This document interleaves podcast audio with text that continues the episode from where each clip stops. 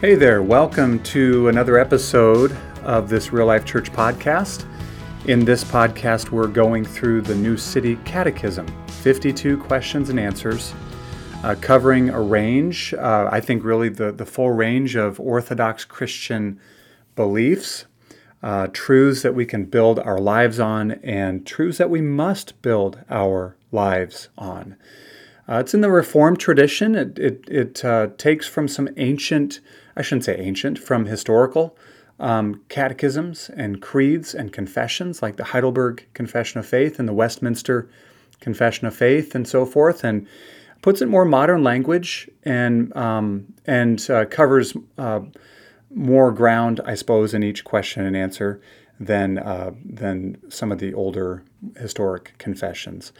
So today we're going to look at, again, question 35, uh, which again deals with something really important we need to understand. Uh, question 35 asks this Since we are redeemed by grace alone, through faith alone, where does this faith come from?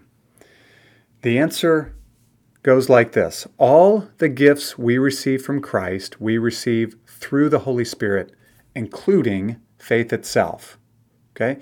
All the gifts we receive from Christ, we receive through the Holy Spirit, including faith itself. Okay, so salvation truly is all of grace from first to last. Okay, from Him and through Him and to Him are all things, and to God alone be glory forever and ever. Amen. Okay, so salvation from first to last, all of grace, including faith.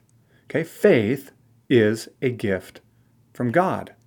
The Bible says over and over and over again that we're saved by faith, that we're justified by faith, and so forth, that our sins are forgiven through faith, that faith connects us to Christ, and we're saved by that faith, which of course is true. We believe that. But our faith is not the bottom of our salvation. There's something underneath that, there's something behind that. It's true that we must be saved by faith, and faith is something that we exercise.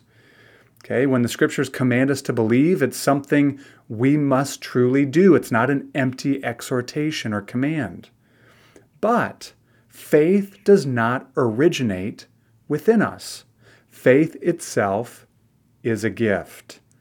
Faith is a gift that comes from the Holy Spirit as part of the new birth. So, theologians have debated and argued about an aspect of the new birth for a long time and it's this, okay? The aspect that they are that's been debated for many years, for for centuries, is this. Is regeneration monergistic or synergistic? Monergistic or synergistic? Let me explain what that means. Mon, you, you hear mono, monergistic, and synergistic. We understand what synergy is. Well, is uh, regeneration monergistic in that the Holy Spirit alone causes us to be born again. The Holy Spirit is the um, is the only person. He himself, in a in a monergistic way, causes us to be born again, or is it synergistic in that the Holy Spirit works with us, or I should say, we work with the Holy Spirit in a cooperative way, in a synerg- in a synergistic way, to be born again? Well, I believe it's clear that the Bible teaches that regeneration is monergistic in other words, the Holy Spirit, the Holy Spirit is the single agent in our regeneration. Even the language that the Bible uses to describe the new birth or regeneration, I'm using those terms interchangeably, I think seems to imply that it's not something we participate in. We don't cooperate in it. I mean, think about the, the language of being born, okay, being born of God or being born anew or being having God's seed planted in us, that sort of thing. John chapter 1 speaks of being born of God. John chapter 3 being born again. Right? Of course, speaking of the, the, the second birth, we're born of our mothers naturally, and to be born of the Spirit is to be born again spiritually. Or the language of going from death to life. We were dead in our trespasses and sins, in which we once lived. And it was when we were dead that God made us alive together with Christ.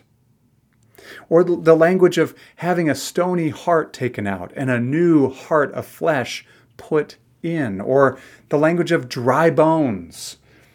Uh, God spoke to the prophet Ezekiel, prophesy to the dry bones to live. Well, dry bones don't get up and live on their own. These aren't things we do. We don't make ourselves, we don't, we don't cause ourselves to be born. We don't, we don't bring ourselves from death to life. We don't take out a, a stony heart and put in a heart of flesh.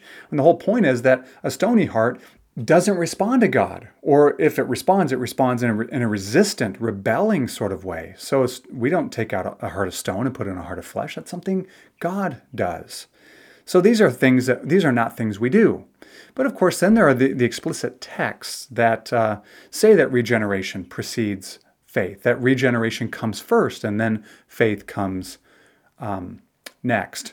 For instance, James chapter 1, verse 18. James 1:18 says, "Of his own will he brought us forth by the word of truth. By God's own will he brought us forth by the word of truth." Or First, uh, 1 John 5 1 um, says, Everyone who believes that Jesus is the Christ has been born again. Or 1 Peter chapter 1 verse 3, uh, according to God's great mercy, he caused us to be born again to a living hope through the resurrection of Jesus Christ from the dead. So, regeneration precedes faith. The new birth comes first, regeneration comes first, then we believe.